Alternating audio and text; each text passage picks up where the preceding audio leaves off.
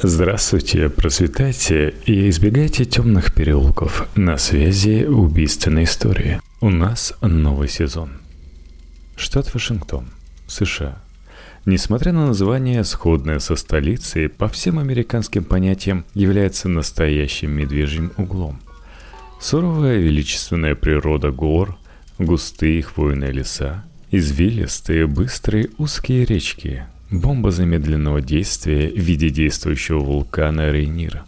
Три огромных национальных парка и всего 6 миллионов человек населения. Менее обжитым местом в Штатах можно назвать разве что Аляску, но истории про нее у нас для вас пока что нет.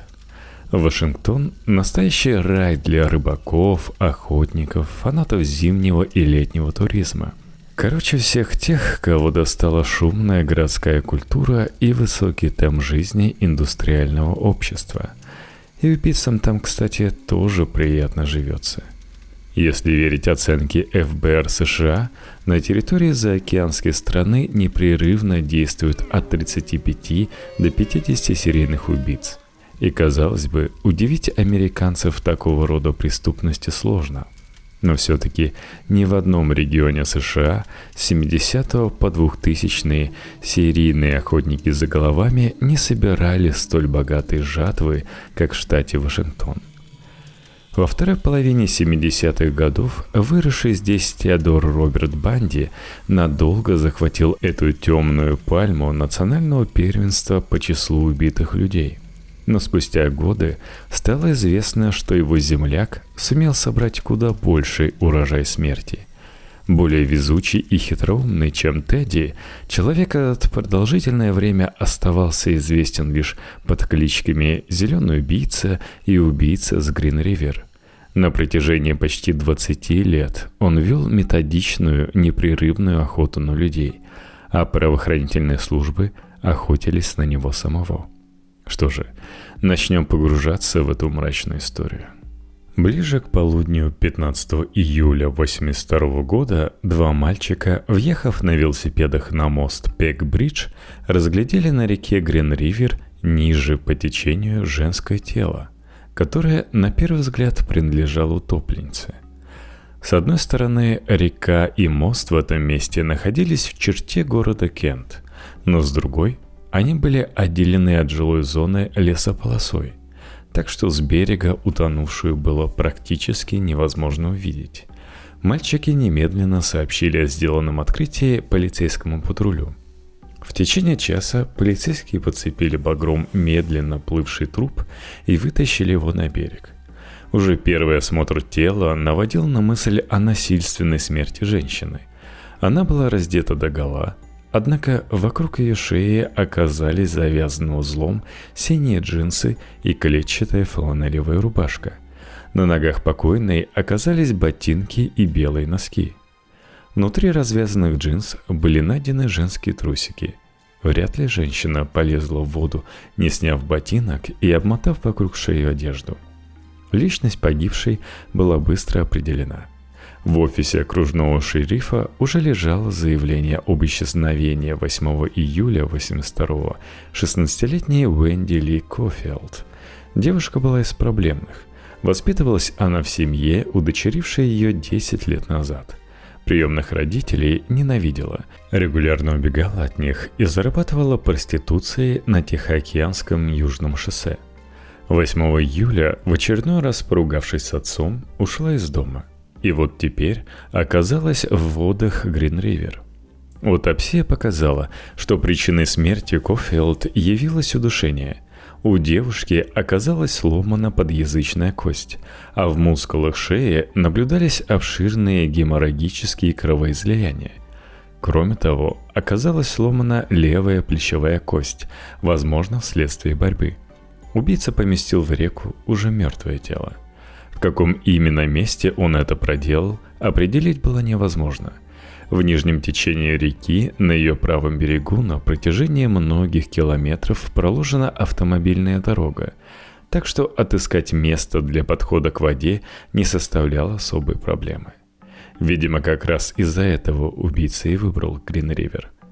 По состоянию тканей судебный врач определил, что тело находилось в воде около недели.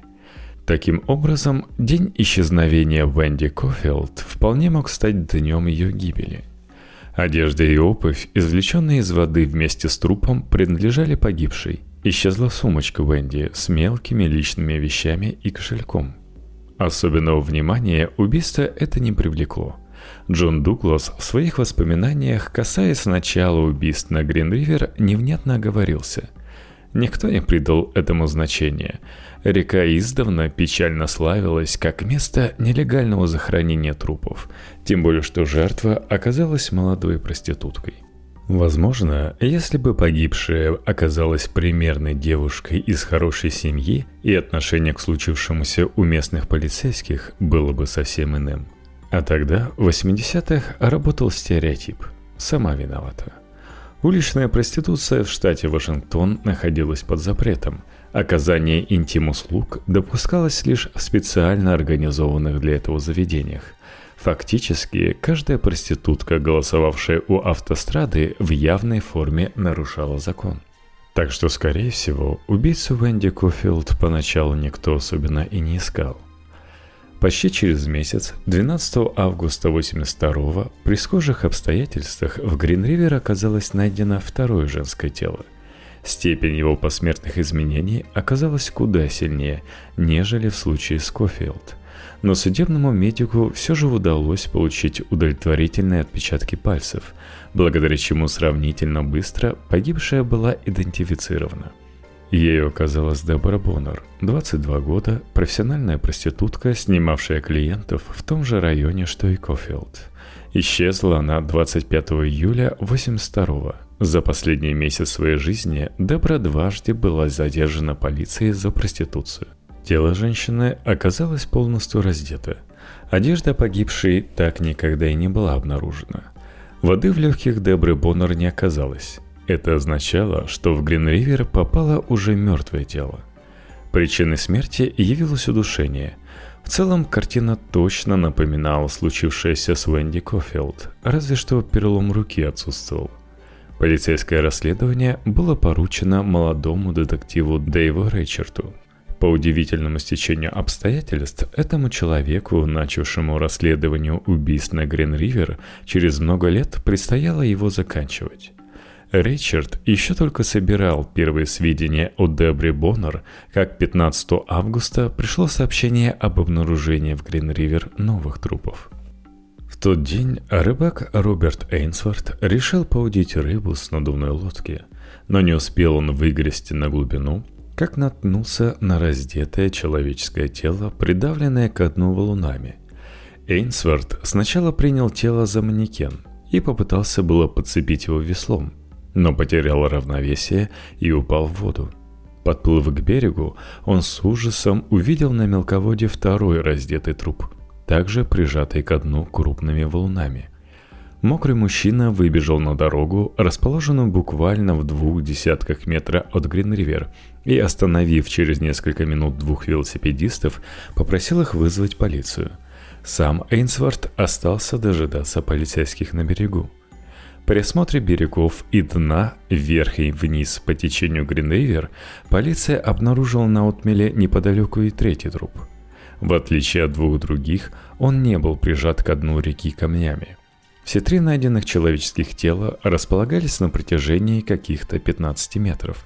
Они были отделены от места обнаружения трупа Дебры Боннер примерно 550 метрами – Расследование по факту обнаружения первоначально было поручено детективам Дэву Ричарту и Сью Петерс. Однако с самого начала было ясно, что появление в штате Вашингтон нового серийного убийцы, а никто не сомневался, что убийство, совершенное именно таковым убийцей, потребует привлечения куда больших полицейских сил, нежели двух молодых детективов в штатском – уже на следующий день, 16 августа 1982 года, прокурор округа Кинг Рэнди Ревелл объявил о создании оперативной целевой группы Task Force, задача которой и состоял розыск неизвестного убийцы. Руководителем Task Force был назначен Ричард Краск, удачливый детектив, возглавивший отдел уголовного розыска окружной полиции незадолго до того, побывавший в штаб-квартире ФБР США в Квантику и прослушавший там семинар по применению метода построения поискового психологического портрета в розыске серийных убийц. Несколькими годами ранее Краск участвовал в разоблачении Теда Банти – и явно, как никто другой, подходил на должность руководителя розыска нового серийника. По крайней мере, так казалось в августе 82-го. Все три тела, найденные в Грин-Ривер 15 августа, принадлежали проституткам, работавшим на Тихоокеанском Южном шоссе – их личности были установлены достаточно быстро, поскольку все погибшие имели приводы в полицию, в картотеке которой хранились их фотографии и отпечатки пальцев. Первый из трех обнаруженных в тот день трупов принадлежал 31-летней чернокожей проститутке Марсии Чепман. Она проживала с тремя детьми в квартире совсем недалеко от шоссе, на которую ходила голосовать. Последний раз Чепман видели 1 августа, когда она, оставив квартиру и попрощавшись с детьми, отправилась в сторону Тихоокеанского южного шоссе.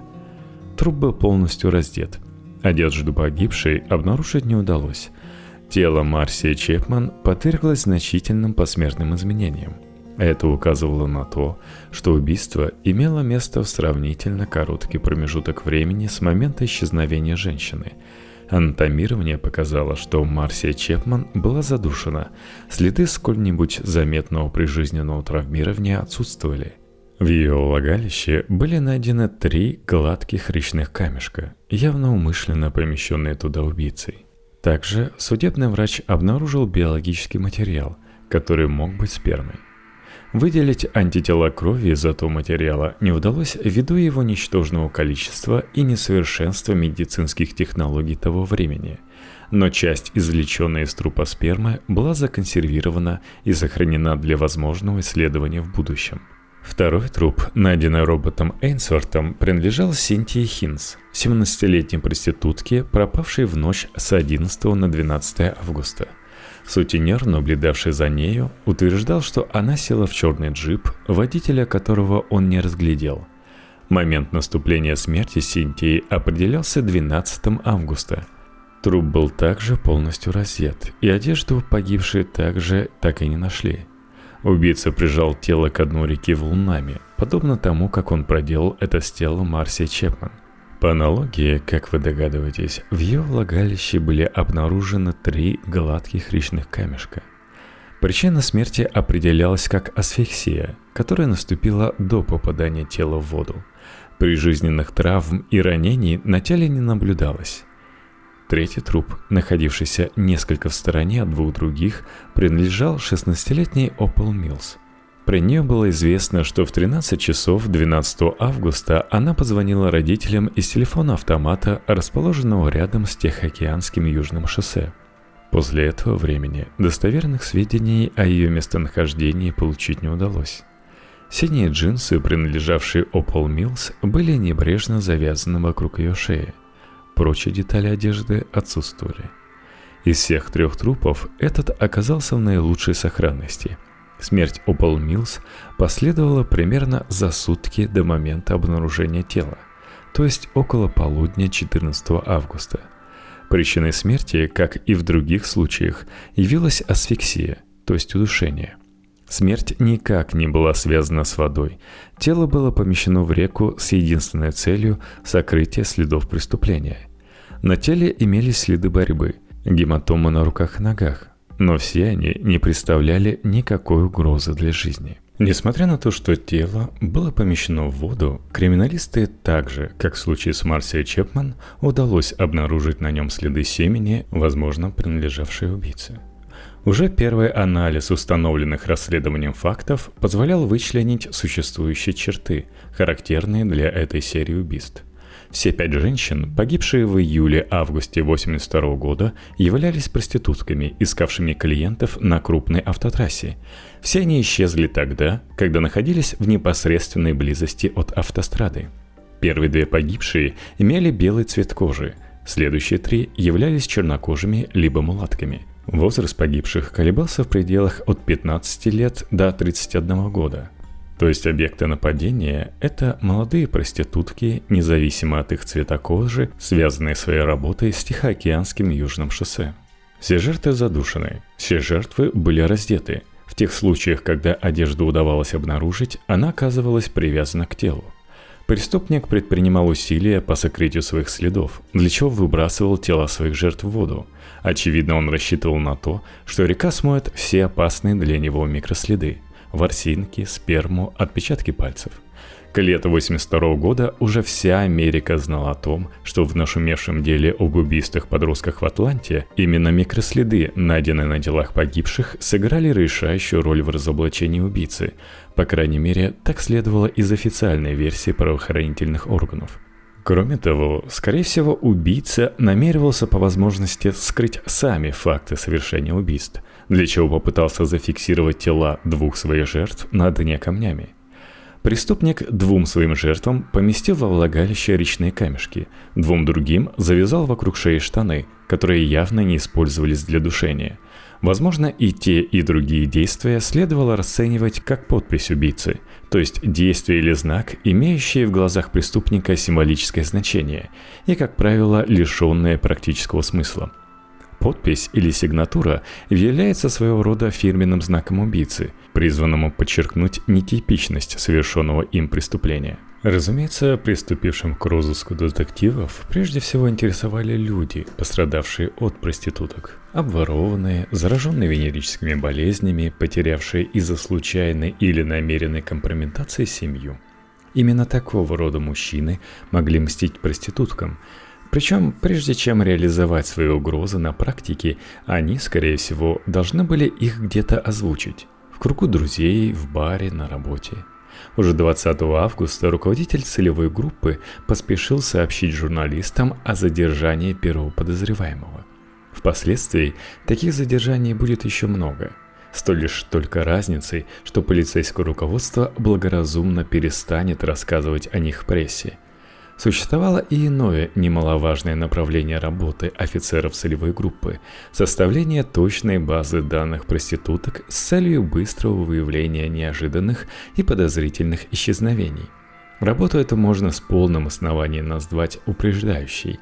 Она начиналась не по факту обнаружения трупа, а ранее, с момента необъяснимой пропажи женщины, скажем, невозвращения ее домой или переезда неустановленное место проживания – Перед полицейскими была поставлена задача не только точно знать число проституток, работающих на крупных автотрассах, но и отслеживать их перемещение вдоль Тихоокеанского побережья.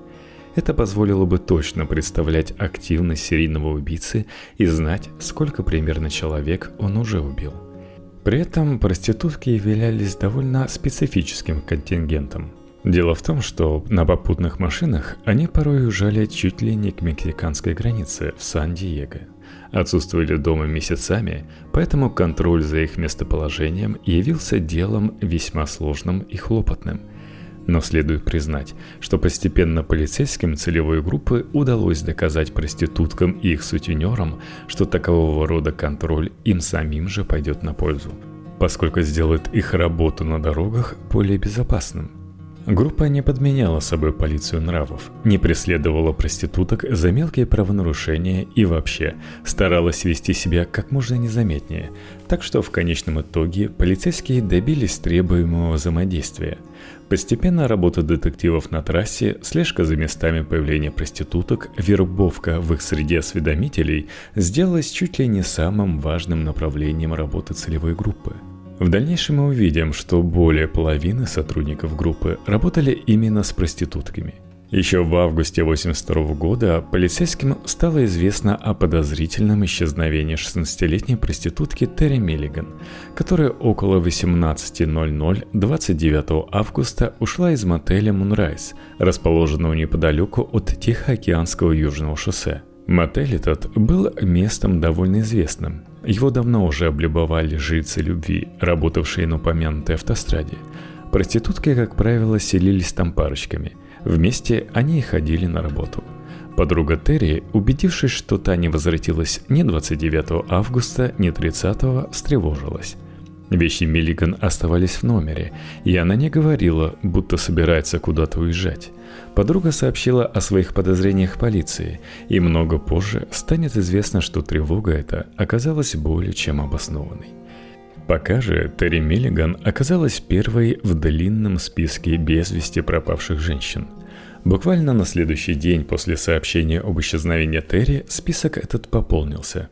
Причем новое заявление касалось исчезновения даже более раннего. На этот раз речь шла о 16-летней девушке Кэсси Энли, пропавшей без вести 28 августа. В последний раз ее видели возле пересечения 200-й Саут-стрит и 30-го Саут-авеню, совсем неподалеку от Тихоокеанского южного шоссе – Исчезновение выглядело очень странным. Кэсси рассказывала о планах на предстоящий вечер и казалось невероятным, чтобы она решила скрыться из Сиэтла по доброй воле. Ее также включили в розыскной лист и принялись искать сначала в штате Вашингтон, затем по всей территории США. За время расследования убийств на Грин-Ривер в список разыскиваемых женщин попадет более 1300 человек. Подавляющее большинство из них будет найдено живыми и здоровыми – но судьба Касси Энн Ли остается неизвестной и на сегодняшний день. Помимо выявления без вести отсутствующих женщин, группа отрабатывала связи погибших. Одна из профилирующих версий сводилась к тому, что убийца на самом деле ставил перед собой задачу наказать какую-то конкретную проститутку, а все остальные жертвы были убиты лишь для того, чтобы скрыть от полиции настоящий объект мести. Для этого надо было проверить обстоятельства жизни погибших. Нетрудно догадаться, что у погибших оказалось немало подозрительных моментов. Так, например, выяснилось, что лучшая подруга первой жертвы, Вендели Кофилд, некая Лиана Уилкокс, тоже проститутка, была зверски убита в январе 1982 года. Ее труп нашли в заброшенном доме. Обстоятельства этого убийства совсем не напоминали те, что наблюдались летом – Однако сыщикам целевой группы пришлось потратить немало времени на то, чтобы решить, находится ли смерть Уилкокс какой-то связи с преступлениями на Грин-Ривер или нет. Но после изучения всех обстоятельств январского убийства было сочтено, что гибель некой Лианы Уилкокс никак не связана со смертью ее подруги полугодом позже. Настораживающая история приключилась и с Деброй Боннер, жертвой номер два, исчезнувшей 25 июля – последний месяц жизни ее дважды задерживали полицейские. В общей сложности она провела 6 дней в участке и дважды заплатила штраф. Во время второго задержания кто-то из полицейских якобы сказал ей что-то то ли угрожающее, то ли двусмысленное, а одним словом, что-то такое, что можно было истолковать как угрозу. Об этом Дебра сообщила своим подругам. После ее смерти рассказ этот приобрел зловещий оттенок. Так родилась версия о полицейском ненавистнике проституток, которая с завидным постоянством на разные лады будет повторяться на протяжении всего расследования убийств на Грин-Ривер – по мере изложения истории розыска нам еще придется столкнуться с разными версиями этой гипотезы. Хотя поисковые психологические портреты, как увидим позже, не считали вероятным существование полицейского маньяка, все же разного рода совпадения время от времени заставляли подозревать причастность к убийствам кого-то из полиции. Полицейские, имевшие контакт с Зеброй Боннер, во время ее задержания попали под подозрение детективов группы. По мере того, как в деле появлялись новые жертвы, полицейские проверялись на наличие алиби. Для этого в интересах группы работал отдел внутренних расследований полиции округа. В 20-х числах августа проститутка по фамилии Видмарк, 21 год, сообщала в полицию, что подверглась нападению мужчины – вооруженного пистолета, который, угрожая расправой, увез ее в сторону от шоссе и изнасиловал. Стремясь запугать жертву, мужчина спрашивал с усмешкой, известно ли ей об убитых проститутках, давая понять, что все эти преступления совершены им. После изнасилования он разрешил Сьюзен Видмарк одеться, но из машины не высадил и, продолжая угрожать оружием, повез ее в неизвестном направлении – Женщина решила, что в конце концов она будет убита и решилась на побег. Когда автомобиль насильника притормозил на светофоре, она выскочила из кабины и убежала в лес. Пострадавшая, естественно, была очень напугана случившимся и считала, что постречалась с настоящим убийцей. Согласно ее описанию, преступник принадлежал к белой расе, имел возраст 35-40 лет, был вооружен автоматическим 9-миллиметровым пистолетом и водил трехтонный грузовик бело-синей раскраски. Марку автомобиля пострадавшая затруднилась определить, но в целом данное ей описание оказалось весьма детальным – это давало надежду на установление личности нападавшего в кратчайшие сроки. Детективы группы приступили к розыску подозреваемого, но в начале сентября поступило новое сообщение о полностью аналогичном нападении. На этот раз заявительницей стала 15-летняя проститутка Дебра Эстес. Она рассказала о клиенте, который предложил ей сесть в бело-синий грузовик, чтобы уехать в уединенное место и там заняться сексом. Но едва только она оказалась в кабине, мужчина навел на нее автоматический пистолет и погнал машину как сумасшедший.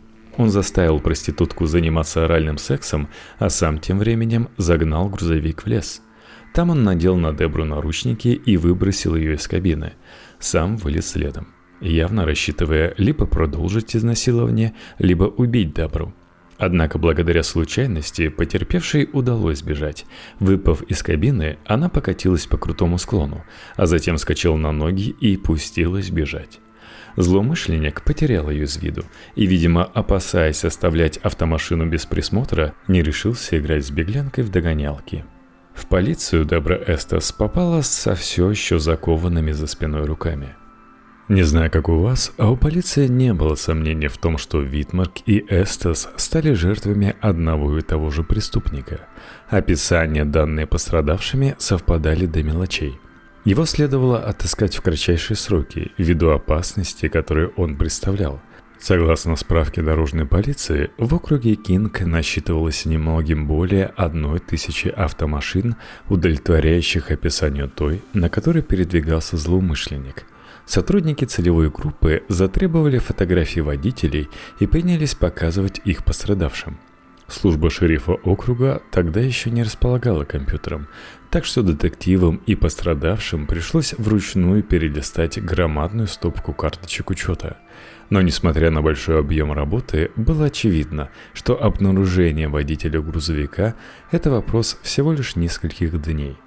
Действительно, уже к 10 сентября 1982 года из всего числа шоферов удалось отобрать чуть больше десятка мужчин схожей внешности, каждый из которых незаметно был показан пострадавшим женщинам.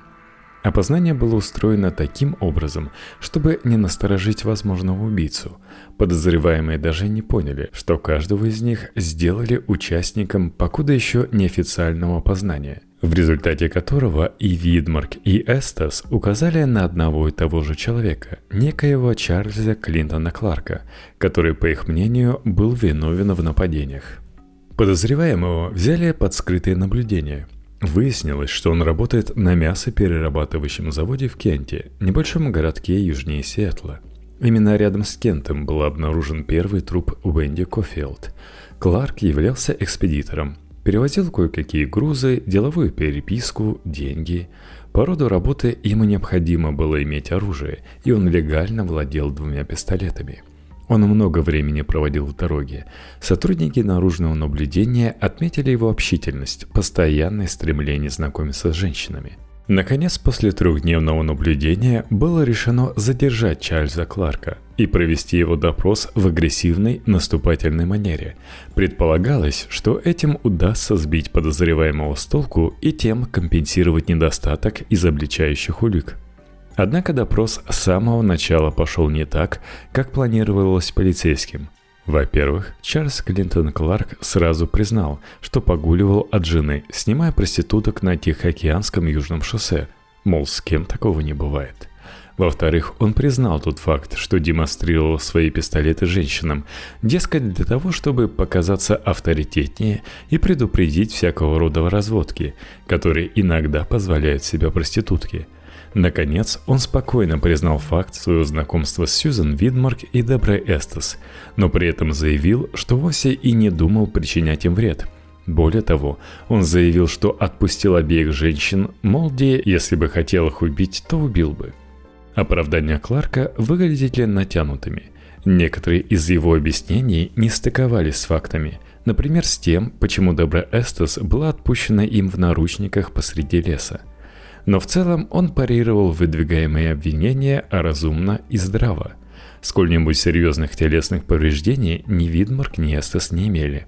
Доказать изнасилование профессиональной проститутки чрезвычайно трудно, практически невозможно – быть может, наручники, в которых Дебра убежала от Кларка, являлись просто-напростым элементом сексуальной игры. Возможно, обе проститутки решили оговорить своего клиента в силу каких-то тайных соображений. Подобные случаи, кстати, случаются довольно часто.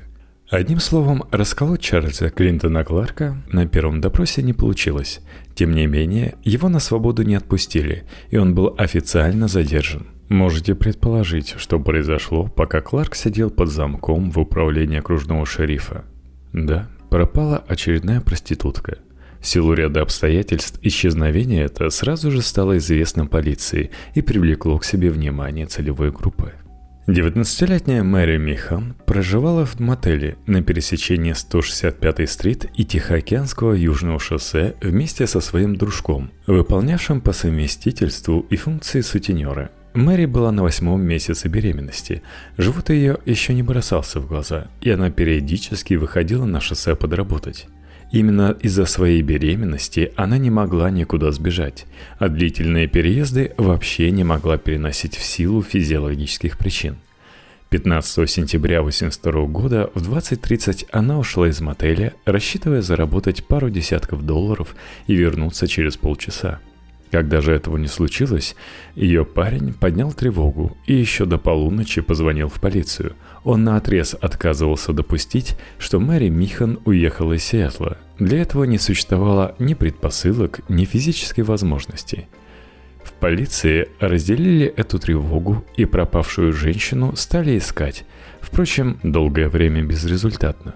Сотрудники группы практически не сомневались в том, что Мэри Михан стала жертвой зеленого убийцы – так с подачи прессы стали называть неизвестного маньяка.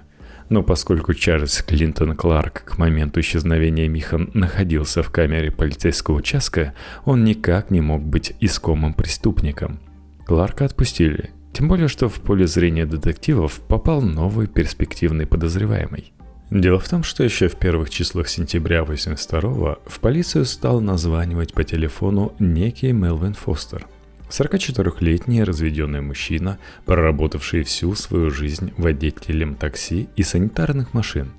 Звонивший высказывал обеспокоенность безопасностью проституток, особенно молодых. Пытался давать полицейским советы насчет того, как лучше вести розыск. Свои звонки Фостер объяснял тем, что ему были знакомы некоторые из погибших женщин, и он глубоко потрясен их страшной кончиной – Поначалу телефонные обращения этого доброжелателя не привлекли к себе внимания детективов группы, поскольку в августе-сентябре 82 из-за событий вокруг Грин-Ривер каждый день несколько десятков человек звонили в полицию и делали разнообразные сообщения, так или иначе связанные с этими преступлениями – но вскоре настойчивость Мелвина, названившего по три раза в неделю, привлекла пристальное внимание к его фигуре и заставила полицейских внимательнее присмотреться к нему. Мелвин чуть ли не в каждом телефонном сообщении доносил о подозрительных действиях того или иного таксиста, своего товарища. Любой донос требует проверки не только по существу. Необходимо тщательное изучение личности самого доносителя, дабы вскрыть его подлинную мотивацию. Чем больше Фостер оговаривал своих товарищей, тем больше сам становился подозрительным. Он был пять раз женат, и всякий раз жены от него убегали из-за занудности, жадности, нерешливости. Обрюзгший мужчина и в самом деле производил малосимпатичное впечатление – он много пил и курил, владел старой неухоженной автомашиной, проживал вместе с отцом, 63-летним вдовцом, в грязном запущенном домике в районе Лесси, пригороде столицы штата Олимпия. Оба, отец и сын, большие любители пива, американского футбола и порнографии, жили, казалось, душа в душу. Главная разница в их привычках и поведении заключалась в том, что папаша, напившись вечерком пивка, ложился спать, а сынок садился за руль своей автомашины и начинал нарезать дурака по окрестностям. Он обижал бары, где имел массу приятелей и подружек, заговаривал с разными людьми, затем уезжал. Поиски эти выглядели бесцельными, но на самом деле как раз так должен был вести себя серийный убийца, когда находился в процессе поиска жертвы. Отец и сын Фостеры проживали на территории округа Тарстон, на которой не распространялась юрисдикция службы шерифов округа Кинг. Поэтому детективам группы для сбора информации о Мелвине Фостере и наблюдения за ним пришлось обращаться за помощью к местным полицейским. К делу подключилось и местное отделение ФБР, хотя формально до тех пор, пока преступник не выезжал за пределы штата или не перемещал через границу трупы, расследование не выходило на общий федеральный уровень. Спецслужба, тем не менее, желала быть в курсе розысков. С целевой группой взаимодействовал старший специальный агент отделения ФБР в Олимпии, столице штата Вашингтон, Алан Уайттекер. В 20 числах сентября 82 он с подробнейшими следственными материалами отправился в штаб-квартиру ФБР в Квантика, где встретился с Джоном Дугласом и проинформировал последнего о событиях в округе Кинг – Дуглас, один из разработчиков методики построения поискового психологического портрета и создатель отдела вспомогательной следственной поддержки при Центральном управлении ФБР США, согласился лично разработать психологический профиль зеленого убийцы. Вот что он пишет. Я разработал детальный психологический портрет физически крепкого белого мужчины, умственно недалекого, хорошо знакомого с рекой, нисколько не сожалеющего о том, что совершил – напротив, считавшего это делом жизни. Поскольку он когда-то потерпел от женщин унижение, то теперь наказывал тех, кого считал из них самыми худшими. Но я предупредил полицию, что благодаря характеру преступления и типу жертв многие могут соответствовать этому портрету – на момент написания им книги «Охотники за умами» преступник, совершавший убийство в штате Вашингтон, еще не был пойман, поэтому представленное Дугласом описание нарочито имеет обобщенный и, честно говоря, малоинформативный характер. В документе же, который он направил полиции округа Кинг, подчеркивались следующие существенные черты облика и поведения убийцы с Гринривер – Преступник является организованным несоциальным. Это белый мужчина в возрасте около 35 лет, занят малоквалифицированной либо временной работой, оставляющей ему много свободного времени, либо связанной с разъездами по территории штата.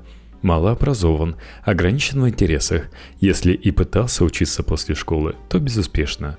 Пьет и курит. Имеет абсолютно заурядную внешность, лишенную видимых отклонений от нормы – Хорошо знает мир проституток, их времяпрепровождения и интересы, может поддержать разговор, благодаря чему производит на проституток благоприятное впечатление и не кажется опасным. Тираничен с теми, кто зависит от него. В быту демонстрирует черты правого человека, всегда знающего, как надлежит поступать и навязывающего свою точку зрения окружающим. Религиозный фанатик – этот пункт связан с предыдущим. Обычно правый человек свои умозаключения подтверждает ссылками на религиозные нормы, с которыми хорошо знаком. И имеет увлечение, позволившее ему хорошо изучить окрестности Грин-Ривер – рыбалка, туризм. Возможно, проживает рядом с Грин-Ривер. В своей жизни этот человек пережил сильное унижение со стороны женщин или женщины. Унижение это, возможно, было связано с физическим недостатком, ссылку на который преступник воспринимает чрезвычайно болезненно. Например, маленький размер пениса, бесплодие, импотенция. Мелвин Фостер довольно хорошо подходил под типаж, обрисованный Дугласом, хотя и не жил в окрестностях Грин-Ривер и не являлся религиозным фанатиком – Ведущий профилер ФБР рекомендовал обратить максимальное внимание на таксиста, но рекомендовал не задерживать и не допрашивать Фостера без консультации с ним.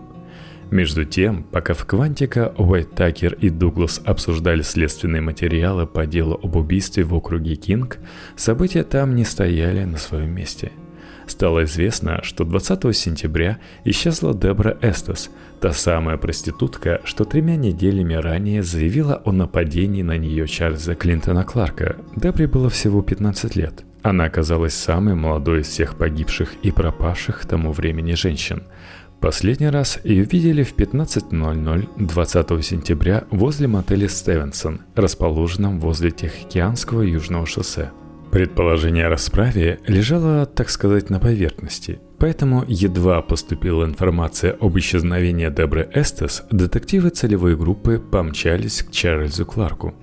Последний, едва вышедший из камеры, еще не успел отправиться от пережитого стресса, потому визит полицейских воспринял чуть ли не с ужасом.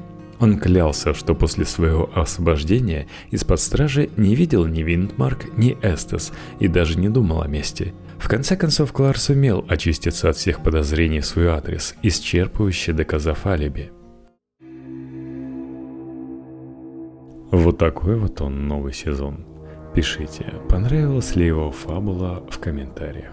Для комментариев есть iTunes, есть постер, да и ВКонтакте есть. Всем с ВКком привет.